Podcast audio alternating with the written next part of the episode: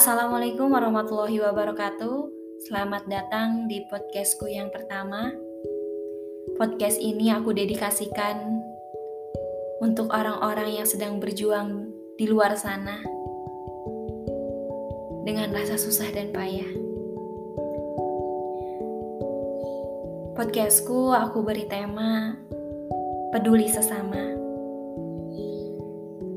Semoga dengan podcast ini aku bisa membangkitkan jiwa-jiwa dermawan orang-orang di luar sana untuk bisa peduli terhadap saudara kita yang sedang membutuhkan. Hari ini aku akan bercerita mengenai kakek Dalim. Hidup sebatang kara, kakek Dalim hidup di teras warga.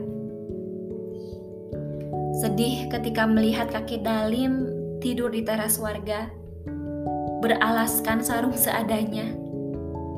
Lemah badannya, tak kuat berdiri. Untuk makan pun, kakek Dali menunggu warga yang memberinya makan. Dengan tatapan kosong, kakek Dalim bercerita, ia telah tak kuat lagi untuk hidup di jalanan warga. Kakek Dalim saat ini tinggal di Jawa Tengah. Sudah lima tahun, kakek Dalim hidup sebatang kara. Semenjak istrinya meninggal, tak ada lagi orang yang bisa membantunya untuk bertahan hidup. Untuk saat ini, kakek Dalim tak memiliki rumah, tak memiliki baju untuk ganti, dan tak memiliki uang untuk bisa membeli makan, apalagi untuk membeli obat kakek Dalim bisa makan apabila ada tetangga yang memberinya makan. Sangat menyedihkan ketika seorang kakek yang harusnya bahagia di masa tuanya, namun kakek Dalim harus berjuang sendirian, melewati panasnya matahari dan dinginnya angin malam. Kakek nggak punya rumah, sering pindah-pindah. Biasanya dari teras ke teras, Gak punya selimut, adanya sarung aja. Ujar kakek Dalim dengan lirih.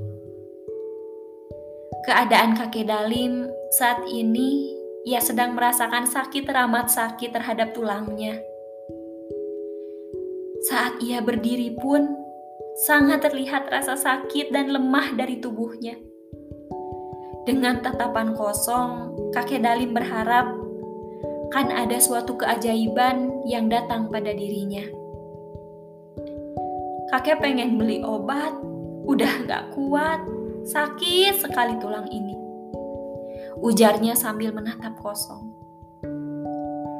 Sahabat, kakek Dalim saat ini bisa sholat, tapi ia merasa tak sempurna karena ia tak memiliki baju yang bersih dan peralatan sholat yang layak.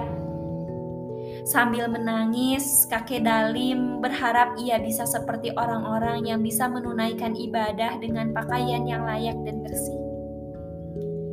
Pejuang kebaikan, mari tumbuhkan rasa empati kita terhadap kakek Dalim. Maukah kamu jadi pahlawan kehidupan untuk kakek Dalim? thank you